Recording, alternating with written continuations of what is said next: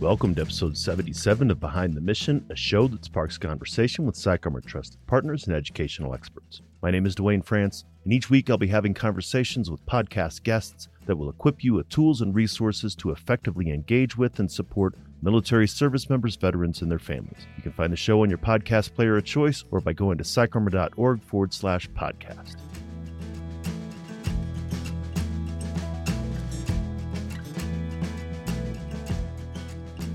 Thanks again for joining us on Behind the Mission. Our work and mission are supported by generous partnerships and sponsors who also believe that education changes lives. This show is brought to you by PsychArmor, the premier education and learning ecosystem specializing in military culture content.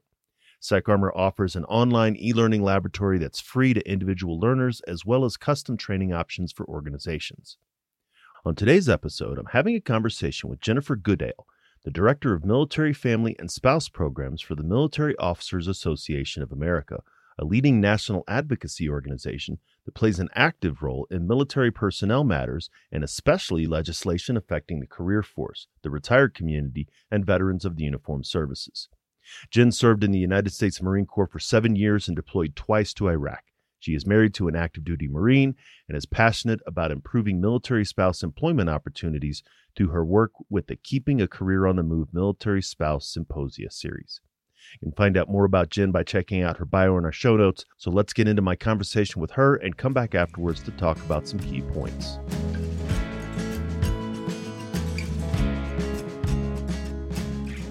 As a veteran yourself, as well as a military spouse, I'm sure that your lived experience in regards to military life plays a huge role in why you do what you do. But I'm interested in hearing what brought you to the work that you're doing at MOAA and why it's important to you. So it has to start way back when I was in high school, which sounds crazy, but I have a twin sister and she wanted to go to the Naval Academy and she wasn't accepted. And suddenly there was a Navy commander that showed up and said, Did you know about these ROTC scholarships. And at this point, I thought it was just the Army. I thought there was a big Army for the land and then another Army for the water. My parents were both doctors. And so that thought hadn't crossed our minds, but my dad heard free college. So we applied, got these ROTC scholarships. And then at Carolina, I was told you have to take physics and calculus to be in the Navy, or you could wake up early in PT and join the Marine Corps. So I switched my my option and joined the Marine Corps. And then when I did my service, and I absolutely loved it. There was a moment of hesitation before I actually commissioned where I thought, I don't think this is the life I want. And then I never had a moment's hesitation after taking the oath. And so it was such a great experience that when my husband and I married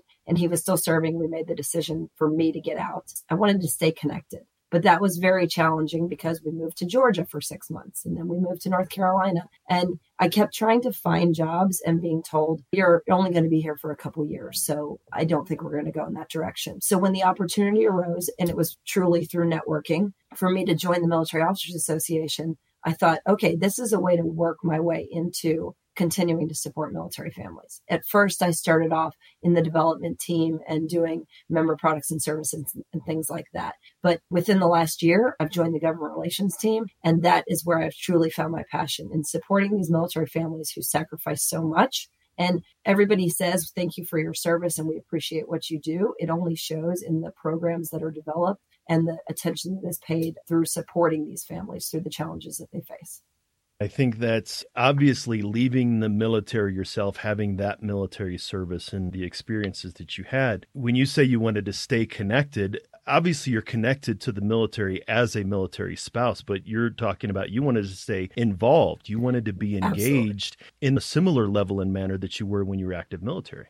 Yeah, absolutely. Because being on the periphery as a military spouse, there's a lot expected of you. The military wouldn't operate without spouses doing all of the volunteer work they do. And while that's great, and of course, I served as a volunteer coordinator when my husband was in battalion command, that was a wonderful piece of what I wanted to do. But yes, my position now gives me an opportunity to provide lasting impact on military families. And I think, again, there's, we've talked about this on the show before, but the idea of the mission after the mission. When we were in the military, whether you spent as long as you did or 20 plus years like I did, there's always going to be a time even if you're like the most senior individuals and you're in for 30, 35 years, there's always going to be a time after the military. We don't really think about that when we're in the military. But then afterwards, there's this entire lifetime. I always say that I'm going to be a veteran, God willing, twice as long, if not three times as long as I was in the military. So it, there is this idea of carrying on a mission after the service. Yeah, at Military Officers Association, our motto is never stop serving. And I truly believe that there are ways to get involved. You don't necessarily have to continue serving the military, but you can serve in some capacity. Everyone can. Yeah, absolutely. So you oversee the military spouse and family programs, and there's this advocacy piece you were talking about at the Military Officers Association of America, or MOAA. What can you tell us about MOAA in general and the military spouse and family programs in particular? So MOAA has a long history of advocacy. We've been one of the top lobbyists from the Hill for the last 15 years. And we really truly focus on pay and benefits because there are a lot of the advocacy organizations out there, or I guess we could just call them lobbyists, who are working to get the equipment, the, the funding for all of the planes, the guns, the things like that. You can't use any of those things without the people. And if we continue to erode pay and benefits, that's going to be a situation. So MOAA's primary mission is advocacy. We do have 11 registered lobbyists that go to the Hill on a daily basis and get involved in Congress and make sure that the legislation fits the goals and the priorities that we've established for the year. We also have a host of transition services. We have a great career transition service team, and they provide webinars, they do in person training so you can get a resume review, LinkedIn, and a ton of different webinars. So you said everybody has to transition and you don't think about that. You don't think about salary negotiation. That's something if you've served for seven or 27 years, you don't ever have to think about it. You know what you're getting paid, and so does the rest of the world because it's all online. But when you have to go to the table and say, you know what, I don't need your health care benefits. So what can you do to offset that? Those are things that people might not necessarily think about that we help guide through the process. We also have two charities. We have the MOAA Scholarship and the MOAA Foundation. The scholarship is for active duty service members, either enlisted or officer, and it's for their children or the children of retired officers. And that provides financial assistance for pursuing higher education. And then the foundation side, they do a suite of programs, including the military spouse programs, which we called Keeping a Career on the Move. And they also provide financial relief to, especially post pandemic, for those people that fall in the category of not being eligible for in other relief agencies like the Navy Marine Corps Relief Society. Unless you're serving on active duty, you don't have that. And unless you're a retiree, sometimes you don't qualify for things. So veterans fall into this gap. And that's where the MOAA Foundation jumps in and can help out. As I mentioned before we started talking, I'm a huge fan of MOAA and get the magazines in the mail all the time, as a matter of fact. But I'd like to dig into something that you had mentioned about being a registered lobbyist in legislative advocacy. I've been involved there, I've had the opportunity to advocate not as a registered lobbyist, but as an interested party, both at the state and the national level, going in and speaking to members of Congress. When you were in the Marine Corps, when we were active duty and had this conversation on another show recently, we don't think about talking to lawmakers. That's totally different than what we do when we're in the military. We're actively told you shouldn't engage in politics. I'm interested to hear what it was like for you, like first getting into going in and talking to a lawmaker and what you may think about sharing that experience with the listeners.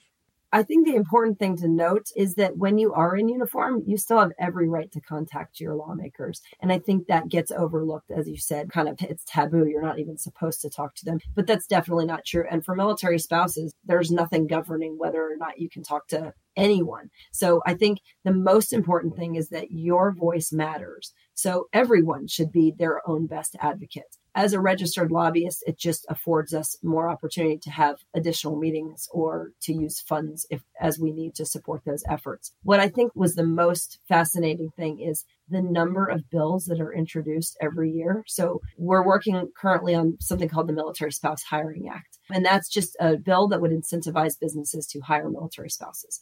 There are people that have supported it. The legislation's been around since 2005. There are people who have supported it since 2005, but have had a hiccup and they're, they're not on this year. There are so many bills introduced every year. It's just a matter of bandwidth. They didn't even know it was reintroduced, or there's such constant turnover, especially within the staffers. The military moves a lot, but the staffers on Capitol Hill, I think they might have us beat. They move offices. I've reached out to some people thinking I'm we're following up on a meeting and all of a sudden he's in a new office. I think what matters most is when I have these meetings, they say, We haven't heard from our constituents yet. And so your voice matters as an individual. And being a constituent doesn't mean that you have to vote in that state, it means that you reside in, in that area. So if you're in California but you vote in Virginia, contact both lawmakers. MOAA's got a legislative action center. We make it super easy to do this on the bills that we're working on, where you just enter your name and your the state where you vote in, and it'll automatically draft the emails. And it's very targeted. It'll say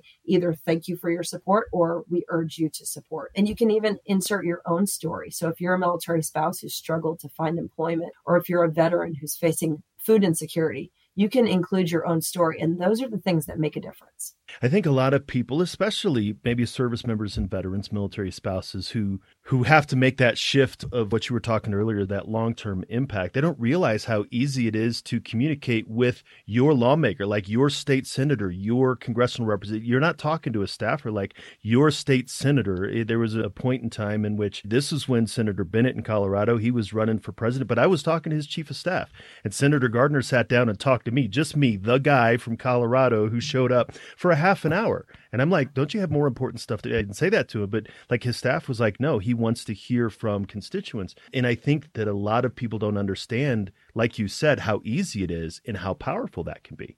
Right, because we're we're all busy. We're busy with our everyday lives, and if you have to focus on getting your bills paid and going to work and getting the kids off to school or camp or whatever it is, that sometimes you're like, oh, that's a bridge too far to contact my lawmakers, especially like you said, at the lower levels. That's where you're going to make an impact. The state liaison office works a ton of different issues. Some of the main ones are advanced enrollment. So if I'm moving from California to Virginia, and I'm sorry I keep using those states, but I moved from 29 Palms to Quantico. And so the, that's my frame of reference. But if I wanted to enroll my children in school, but I don't have an address, am I able to do that? There's only 26 states that offer advanced enrollment. So if you contact your local lawmakers, we can get those kinds of things changed. And that also applies to state licensure. There are interstate compacts that guide many of the different professions developed through the Defense State Liaison Office. And if you, and there's some states that are doing great. Alabama is one of those that has a lot of, of good interstate compacts developed. California has none. So contact your lawmakers, make a difference. And, and, you mentioned as you were talking about the Military Spouse Hiring Act, what are some of the issues and problems that military spouses and military families are facing right now? Are that military spouse unemployment and underemployment, but also housing is a significant issue right now? Yes, housing continues to be an issue. I think the pandemic brought to light how bad it was, so much so that DoD implemented a temporary BAH increase the issue there lies in that people were told not to apply for it. People weren't aware of it. It was only in 56 locations, but I think less than 5,000 service members actually took advantage of that. And that was from the estimated 200,000 that would have qualified for it. So this year's NDAA, at least the House version so far, includes a provision to relook at the calculation methods because right now BAH is calculated in the spring and summer of this year for the rates next year. And obviously, that's not keeping pace. Also, back in 2015, BAH was reduced one percentage point till it got down to 95% of estimated housing costs. And that's failing to keep pace. There are families that are paying out of pocket well over $200 a month to cover their expenses. There's a shortage in the rental market. And when it comes to, okay, let's just buy a house, we're not even competitive in that market because people are making cash offers. They're making 100 grand over the asking price. Military families can't compete with that. And you take in the mobility of military families. Again moving from 29 palms to quantico virginia better than moving the other way i guess. But going from 29 palms in what i would assume is a challenging mark there to almost an insanely challenging market, probably in Northern Virginia. Yeah, absolutely. Okay, so let me put in a plug for 29 Palms. It was probably the best duty station we've had. I've been associated with the military for 20 years. I love that place. But yes, the competition is so steep and you people are buying sight unseen or having friends go in and look at the house and just do a FaceTime tour, which is crazy. And I think if you move once, you understand how challenging it is. And then you immediately forget that because then you get established in your new place. And that's when I'm talking to staffers and I say, I've moved six times in 13 years. It kind of hits home. I think they're, they're all well intentioned. They all thank you for your service. We appreciate all the hardships that you go through we understand the challenges, but I don't think they truly understand the challenges. When you set up a household as it, first of all, you got to find a house, which is challenging enough. Then you have to get your kids enrolled in school or whatever. And then you have to look for a job. And it takes on average, even the general civilian, about five months to get that job. And if you're told, I'm sorry, we would hire you, except that you're leaving in two years, where does that put you? Now you're at a loss. You can't apply for unemployment benefits. And then all of a sudden it's time to start packing up and planning for your next move. So I think just general conversations like this are so important. And I hope that the civilian community is tuning into it because we can talk circles around each other we already right. know the problems and the issues that we're facing. I love what PsychArmor is doing to get the word out and to provide training to anyone and everyone, especially to government officials. You know, you that idea of, and in your instance, you're talking about congressional staffers saying thank you for your service, but that service component it's a whole lot. Like people say, thank you for your service, but they don't understand what all of that service entails. And I think you bring a unique perspective, being the spouse of a service member while also being a veteran, a combat veteran yourself. Many might think of someone being one or the other, but rarely someone might think of someone being both.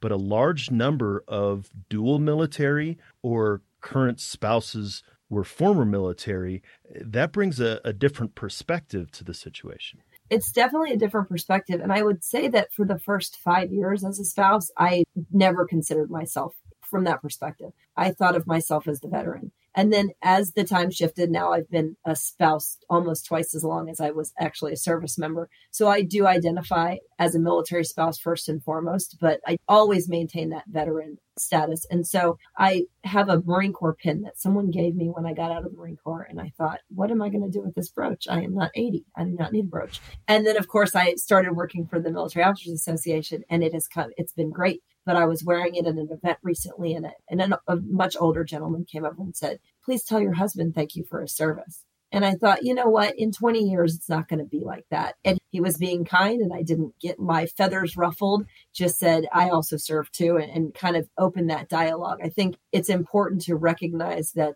we are changing. The greater population is changing and recognizing service women, but we still hear those stories about female that parked in a certain spot and then got yelled at. That's reserved for veterans. And I, I hope and pray that we're getting past that and that we'll do it sooner than the next 20 years. But I think in 20 years, that won't be an issue. And then as a spouse and a service member, you run into unique challenges, like when it comes to healthcare. If you're a, if you have service connected disability, that requires you to maintain your VA care, but you're also a TRICARE beneficiary. There, the systems, even though there's an electronic health records modernization initiative, first of all, it's going very slowly. Secondly, it's not really working right now. And so if you say, I've, but I've seen my TRICARE doctor for this, can the two systems talk a pain in the butt to deal with but you have to it's time it's your time and your time is your money and so that that's definitely something that I know some of the lawmakers out of Hawaii have been looking at and trying to ease that burden. Whether or not you have to just pick, fine, I'm just going to go with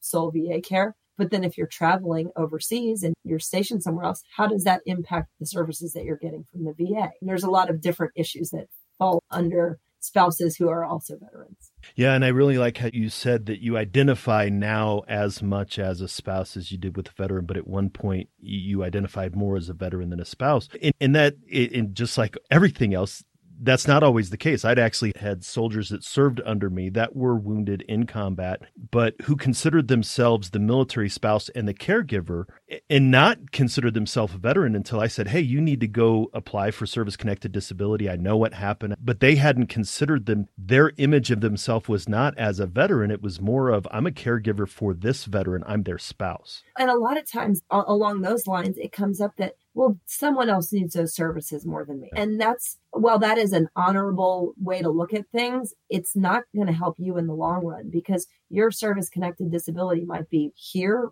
right now at the low level, but maybe in 20 or 30 years, it's going to be debilitating. And so you need to make sure that you identify that disability now and get the care that and the compensation that you deserve because that does make a difference over time. Oh, absolutely. And I think and again there's this as you were mentioned earlier, you think about I got to pay the bills, get the kids to school and make sure that there's food on the table for the day after tomorrow. We're really a lot of times in our lives we're thinking about the immediate, but things like how do we think about things in a long-term individually, but also organizations like MOAA thinking about things in the long term for, as you said, the force 15, 20 years from now. Jen, this has been great. If people wanted to find out more about MOAA and the work that you're doing, how can they do that? You can visit the MOAA website. It's just www.moaa.org. It's M O A A, just to spell that out. We're also on social media. We have a spouse MOAA Facebook page. We also have a regular one. We're on LinkedIn. We've got a great career networking group. I won't estimate the number of people, but it's in the multiple tens of thousands. And that's just a, the, as I mentioned, I got my position at MOAA through networking, and that is absolutely the key. We have the best network. Military service members have the best networks in the world and we need to learn to tap into them. And networking just doesn't mean asking people for favors. It means creating relationships, providing favors for other people and making connections. And that's really how we can all get forward. Absolutely. Both, as we said, individually and as a group collectively. Thank you so much for coming on the show today. Thank you. It's been a pleasure.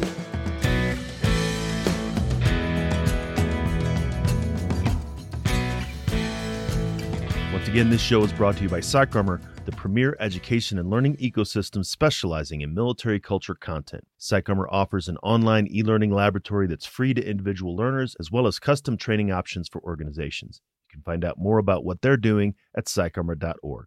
I appreciate the opportunity to highlight the work that MOAA is doing to support service members, retirees, veterans, and their families.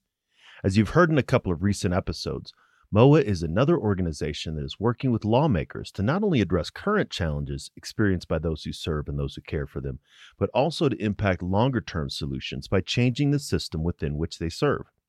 Advocacy in general, and especially legislative advocacy, is not something that's often considered in the military community support space. We often think of meeting immediate needs such as housing, access to mental health, employment opportunities, etc. But the fact is that there are often real barriers to long term solutions to these challenges, and the barriers frequently require changes to laws and policies. And short of running for office, the way to introduce and influence those changes is to contact lawmakers. And that's where MOAA comes in. As Jen mentioned, legislative lobbying on behalf of equipment and programs is widespread on Capitol Hill. The latest weapon system, training program, base location all have their lobbyists who are meeting with lawmakers and their staff to advance their cause. And while we may roll our eyes at the process, it's the process we have and can be used for good as much as it is for organizational gain. But with all the meetings to get lawmakers to propose or support legislation for new equipment or training locations, who is actually working on behalf of people using that equipment or training at those locations? While the latest combat vehicle or aircraft is important to maintain and improve national security, these vehicles are useless hunks of metal without the individuals to operate them. And that's why organizations like MOAA and others who lobby on Capitol Hill on behalf of people, not equipment, is so important. The other important aspect of this is the involvement of us, you and me, in the process. I often say I enjoy politics with a little p, but I don't enjoy politics with a big P. Getting involved in politics doesn't always mean running for office. It certainly can if that's something you want to do, but it doesn't have to. The United States is a representative democracy. That means our government is elected by us. But simply voting for our leaders isn't where our potential involvement in government ends. If we're only engaging with our government officials every two years or four years as we fill out a ballot, then we're not taking full advantage of all the features of a representative democracy. We also have the right to contact our lawmakers and have a conversation about those things that are important to us. And as Jen mentioned, the lawmakers want to hear from us. That's part of the representative democracy piece. They want to hear our stories and understand our problems. That doesn't mean that they will always advance our cause or vote the way that we want them to, but the opportunity to be heard is a powerful thing. Shaking your fist at the television or venting your frustration on social media when you hear the latest news from Capitol Hill is like screaming into the sky. We may get some immediate satisfaction out of it, but it's ultimately ineffective. If you were to take that passion, that conviction, and look up the number to your local lawmaker's office and call and leave a message or fill out a comment form on their website, you might be surprised at the response you'll get you might find yourself speaking to someone who can and will make a difference. And in large and small ways, you are helping those who served as much as yourself. So check out MOAA's Legislative Action Center, which will be linked in the show notes, and see what's happening in Congress and how MOAA is helping to make a difference in the lives of the military affiliated community. Now, I hope this conversation with Jen has spurred you to some action. If you enjoyed the show, let us know. Drop us a review on your podcast player of choice or send us an email at info at psycharmor.org. For this week's PsychArmor Resource of the Week, I'd like to share the link to the PsychArmor course Leadership Skills That Drive Impact. Legislative advocacy is one form of action that can lead to significant impact on behalf of those who serve and those who care for them. This course is designed for those who are interested in learning how to use collective impact principles to foster collaboration and increase impact for service members, veterans, their families, and their caregivers. Find a link to the resource in our show notes. So, thank you for taking the time to listen to this episode. Make sure to take a look at the show notes, which you can find in your podcast player of choice, as well as at psycharmor.org forward slash podcast. You will find the link to everything we talked about in today's show, as well as hundreds of online training videos delivered by nationally recognized subject matter experts who are committed to educating the civilian community about military culture.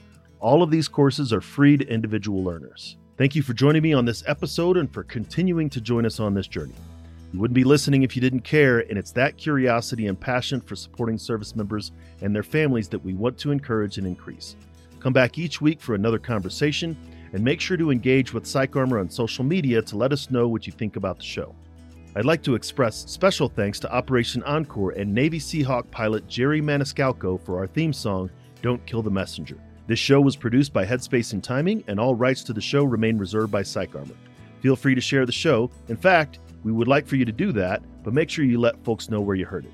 Join us next time for another great episode, and until then, stay aware, get educated, and be well.